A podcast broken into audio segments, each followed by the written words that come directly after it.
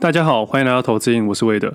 本期节目由 Firstory 零佣金美股投资平台赞助播出。从去年开始，在节目中有陆陆续续分享买进美金的用途，而当时买进的美金是为了要准备投入美股的资金。以现在回头看看，是对抗通膨，但对我来说，最大的诱因还是美股市场背后的期望值。当时认为美金升值会在无限 QE 后，联准会在之后可能会有比较积极的紧缩政策。其中的缩表以及升息的力道，就算是比较直观暴力的手段，也使得近期的美金不断升值的重要因素之一。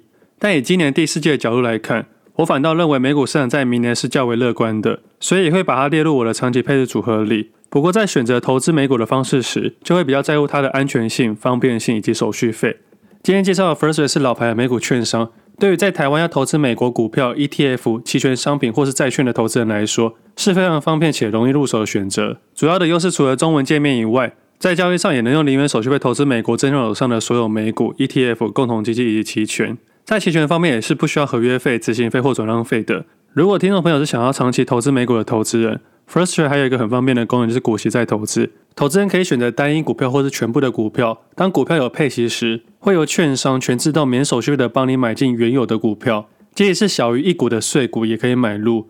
举例来说，A 股票每股十元，而你收到二十五元的股息时，系统会自动帮你买入二点五股的 A 股票，让投资人达到复利的效果。虽然现在升息力道还是很强劲，但联准会的政策不会永无止境的升息。在未来，只要逐渐放缓升息力道，或遇到经济状况开始降息。这时不止股票市场，债券市场也可以是投资人可以选择的商品之一，而 Firstory 也可以投资债券相关的产品，例如美国国债、公债等等。最后，Firstory 还有诚信研究报告以及即时看盘绘图软体，可以辅助投资人判断趋势及操作。现在新开户有二十五美金首次汇款手续费补贴，或从别家券商一键转入 Firstory，最高还有补助两百元美金的优惠。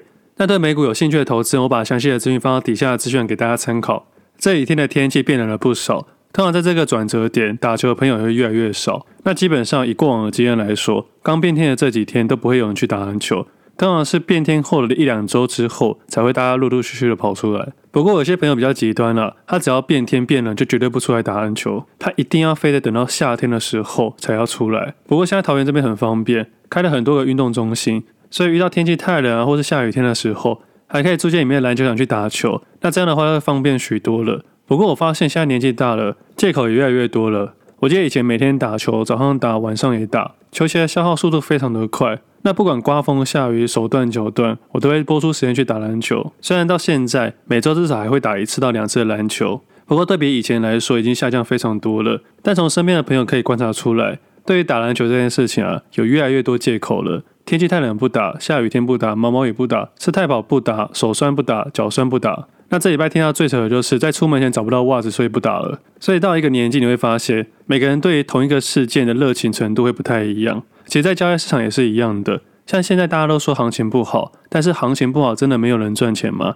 我相信市场还是有人赚钱的，只不过现在是大多数人是赔钱。那就像现在一样，假如今天刮风下雨，你还要不要去打篮球？这取决于每个人热情的不同。当然，你可以永远不打篮球，就像是永远保持现金一样，看起来没有风险才是最大的风险。但过度的保有现金啊，久而久之，你就会放弃交易这件事情了。这就像是规律运动一样，假设我一个礼拜、两个礼拜，甚至是一个月不运动的话，我可能就不会再运动了。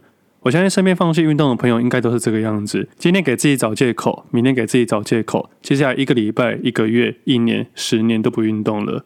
放弃其实蛮容易的，就是一个念头而已。但是坚持下去的人就会得到他们想要的东西。我不是个运动狂人，我也不是什么健身狂人，我只想要维持我生活跟投资的规律性而已。我记得有一集 p o d c 有跟大家分享到，做一件事很容易，开始一件事也很容易，但是如果每件事情都加上每天，就非常不容易了。我今天开始运动，我每天都运动。我今天研究股票，我每天研究股票。我今天看了完整的盘面，我每天都看了完整的盘面。那来到现在的市场里面。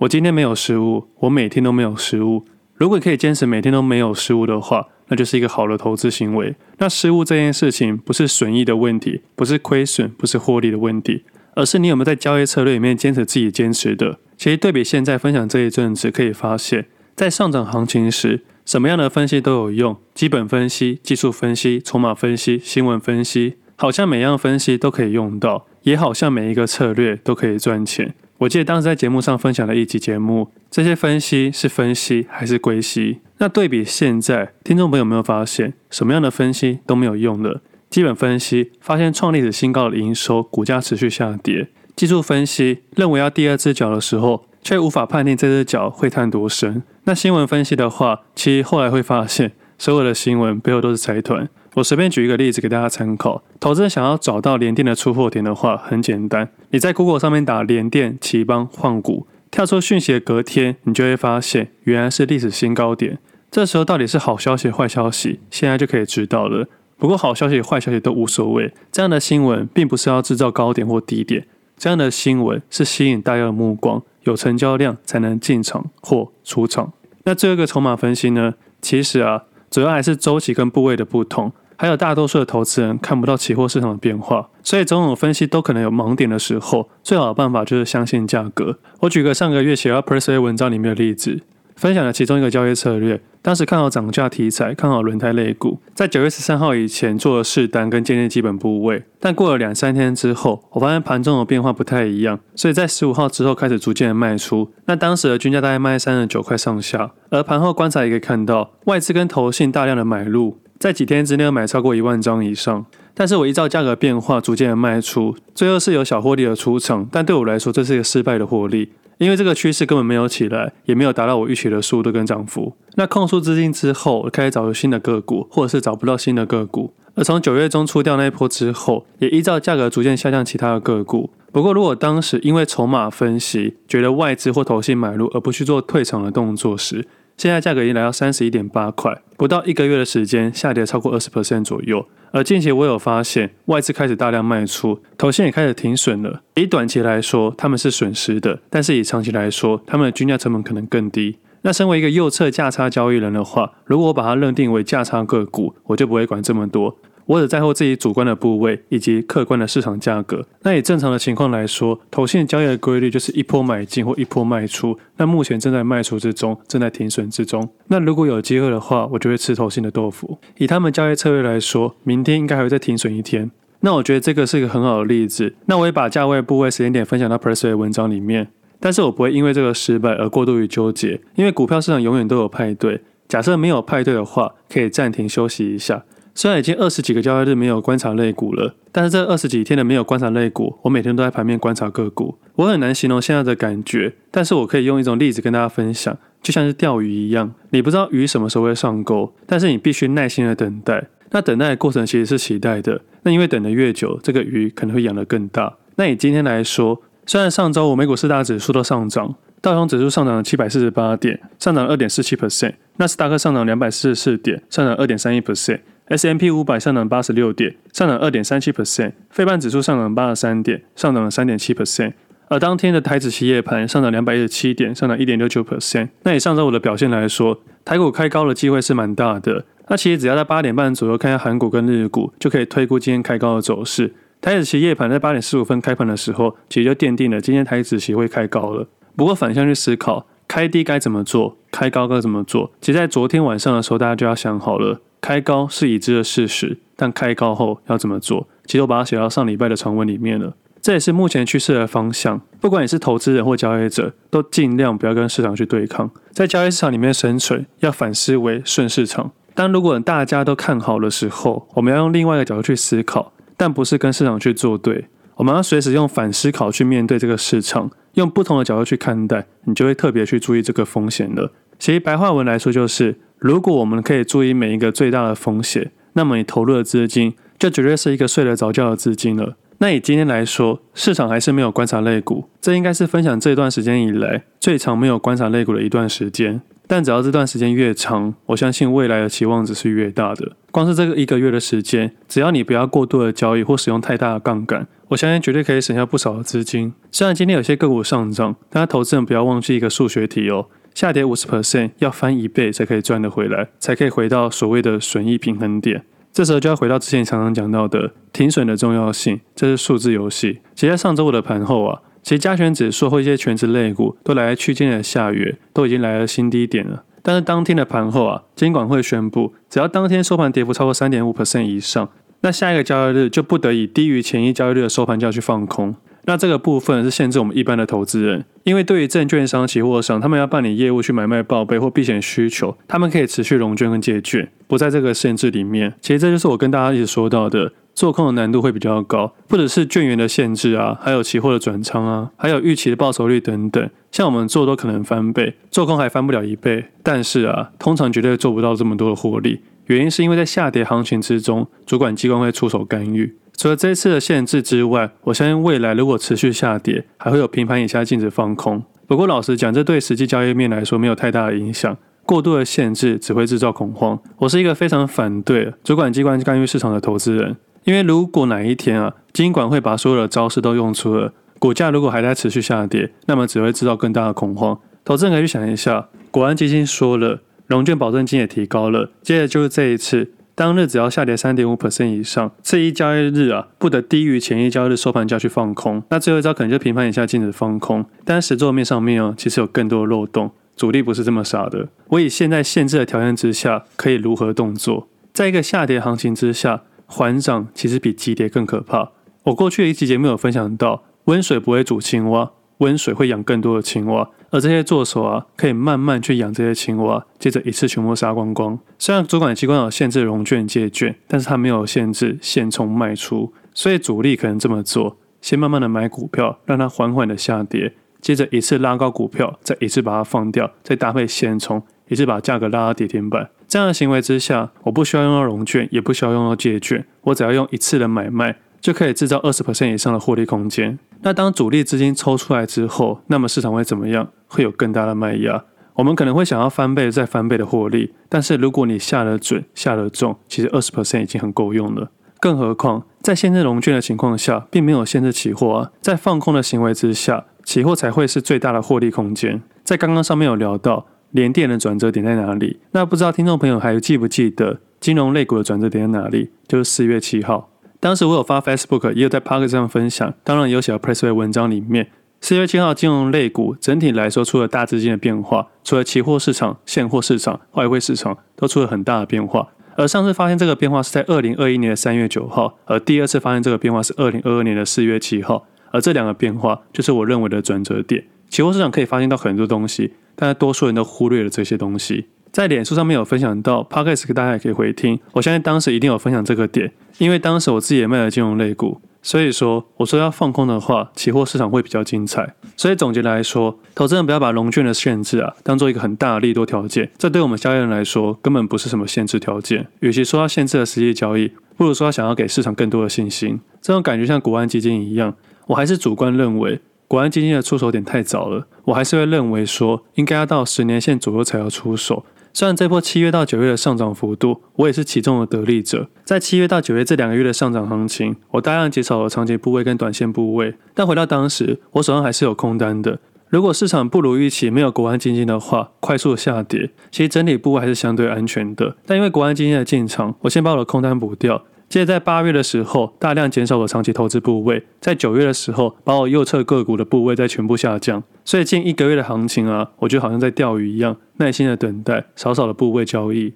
那近期我在观察市场的变化的时候，我猜还剩下最后一根稻草，就是鸿海集团。我印象非常的深刻，在七月十二号那一天，就是国安基金发布的那一天的早上，我的空单持有不变，但是在那一天，我快速建立了不少的鸿海期货空单。但是因为国安基金的宣布。隔天一早，红海直接开高，我也在一日之内停损了红海的空单，也把我的所有空单部位全部补掉。我记得在当时的节目应该有分享到，当时我也在节目说到，如果国安基金没有出手，我相信红海会跌破一百块。以当时的情况来说，红海只要跌过一百块，那么加权指数可能下跌的速度会更快。虽然很可惜，但是这也是放空的要考虑的因素之一。那对比现在，市场还是一些零碎的上涨，没有什么太主流个股，市场还在下跌趋势之中。那在雅股市场方面啊，最弱势的还是恒生指数，今天下跌一千零三十点，总共下跌六点三六 percent。单纯以指数来说，已经来到了二零零八年低点附近了。那昨天中国二十大会议结束，那很刚好的是，香港恒生指数来到了当时回归大陆的一九九七年的最高点，只不过一个是向上突破，一个是向下跌破。那假设啊，在一九九七年，所有的分享者都大量推崇无脑的指数型投资，那来到现在将近二十五年之后。指数回到一样的位置，扣掉所有相关的成本，那这位投资人他的时间可能就卖给魔鬼了。所以我会认为啊，任何一个商品、任何投资、任何策略，都要跟着时事的变化去变化。不要觉得台湾市场不会发生一样的事情，因为香港当初也不会这么认为。不过，如果要现在才做出卖出的投资人，那我觉得已经太晚了。假设我们把股市的行情分成上、中、下，那么我会认为现在就是下，而下跌的幅度的末端呢，走势都特别的剧烈，就像是上涨时的末端也会特别的剧烈，上缘跟下缘都一样。那么上缘跟下缘也可能是获利的大好机会。那最近不仅股市在下跌，债券市场在下跌，汇率市场在下跌。今天的台币汇率来到三十二点二六五元，也来到近六年的新低。那上一集节目有分享到，我在十月六号买的美金，而这笔美金就像节目开头说到的一样，我现在在未来美股的期望值会高过于美金的期望值。那目前市场的节奏还没有太大的改变，依然都还在节奏上面。我的想法跟两个月前的节目名称一样，设计是空。但是从让子弹飞变成准备好子弹。那近期有很多投资在乱分享股票，投资人一定要注意这些个股的流动性有没有产生问题。有些问题现在看不到，未来可能是最大的问题。但是如果是金融机构的话，要解决这个最大的问题，最好的办法就是改变游戏规则。近期收到很多听众朋友的私讯，问我零零五六从三十档改成五十档的想法。其实我的想法很简单，就是改变了游戏规则，我觉得是不好的。我猜啊，主要是因为有些个股他们想要出来，没办法出来；想要进去又持续亏损，所以只好改变游戏规则。多增加一些个股，让整体的绩效平均化。其实台湾的投资人会有很大的盲点，只要听到高股息就会冲进去。那人家银行的行销团队也会知道，他们也知道怎么去冠上这个名称。其实听众朋友可以仔细看里面的条件跟筛选的条件，就会看到很多魔鬼的细节了。我随便举一个例子，我现在在过去也有分享过，在二零二一年的时候，零零五六纳入了二一零八的南帝。当时我非常的纳闷，怎么会列入这种股票，这种投机个股？所以果不其然，投信的买超点全部都买到历史新高点。推估来说，平均的均价在一百五十元到一百七十元之间，总共买进了两万张左右。接在二零二二年三月中的时候，剔除二一零八的南帝，在两天之内把两万张个股全部卖出，卖出的均价大概七十八块上下。从纳入二一零八的南帝到剔除二一零八的南帝，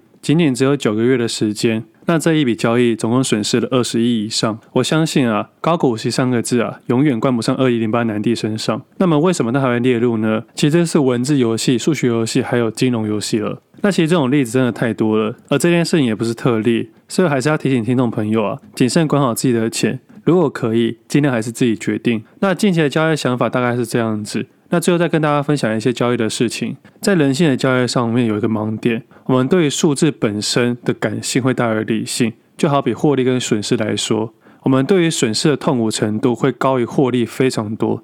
假设我们获利一百万，我们会归咎于自己能力很高，这时候开心程度是一倍的话，那么如果损失一百万，这时候我们的痛苦程度会超过两倍以上。所以在交易的时候，虽然对上是停利，对下是停损。但是心理的状态是完全不一样的，所以在建立部位的时候，慢慢建立，快速退场，这样就可以尽量避免这种状态的产生。其实这种状态可以去延伸到沉没成本。大多数的投资人只在乎资产上的成本，但是大多数的投资人都忘记了时间的成本。而且大多数的投资还有一个盲点，我们可能会过度高估我们拥有的资产，而期望自己手上的资产可以卖出更高的价格，而不是用理性跟客观的角度去看待手上握的资产。其实最主要原因是因为我们太过于喜欢自己的商品，只盲目的去寻找好消息。忽略了如何去理性客观判断趋势，将所有的坏消息都杜绝之外。假设你拥有一间房，你就不希望房价下跌；你拥有一堆股票，你就不希望股票下跌；你拥有债券，不希望债券下跌；你拥有指数型基金，你当然不希望任何人说指数型基金的坏话。但也就是因为这样子，才容易陷入交易人的盲点。直到有一天，交易的心态被价格磨到快要炸裂时，在卖出的时候，也可能来到非理性的区间。这时候就可能是另外一方的好的买点。其实投资要避免这种事情很简单，只要有勇气的告诉自己，我这次不小心看错了，我需要调整了。停损也仅仅是交易的一环，这样就可以省下不少钱了。这件事情在我以前交易的时候曾经犯过的错，而就这么犯了一次的错，就损失了超过千万。而就犯了这个错之后，我就不再犯错了。现在回头看看这个学费啊，其实非常的划算。因为经验这件事情，让人在关键的时候不需要太多的准备，可以在适当的位置让人惊艳。今天节目先到这里，我们下次见，拜拜。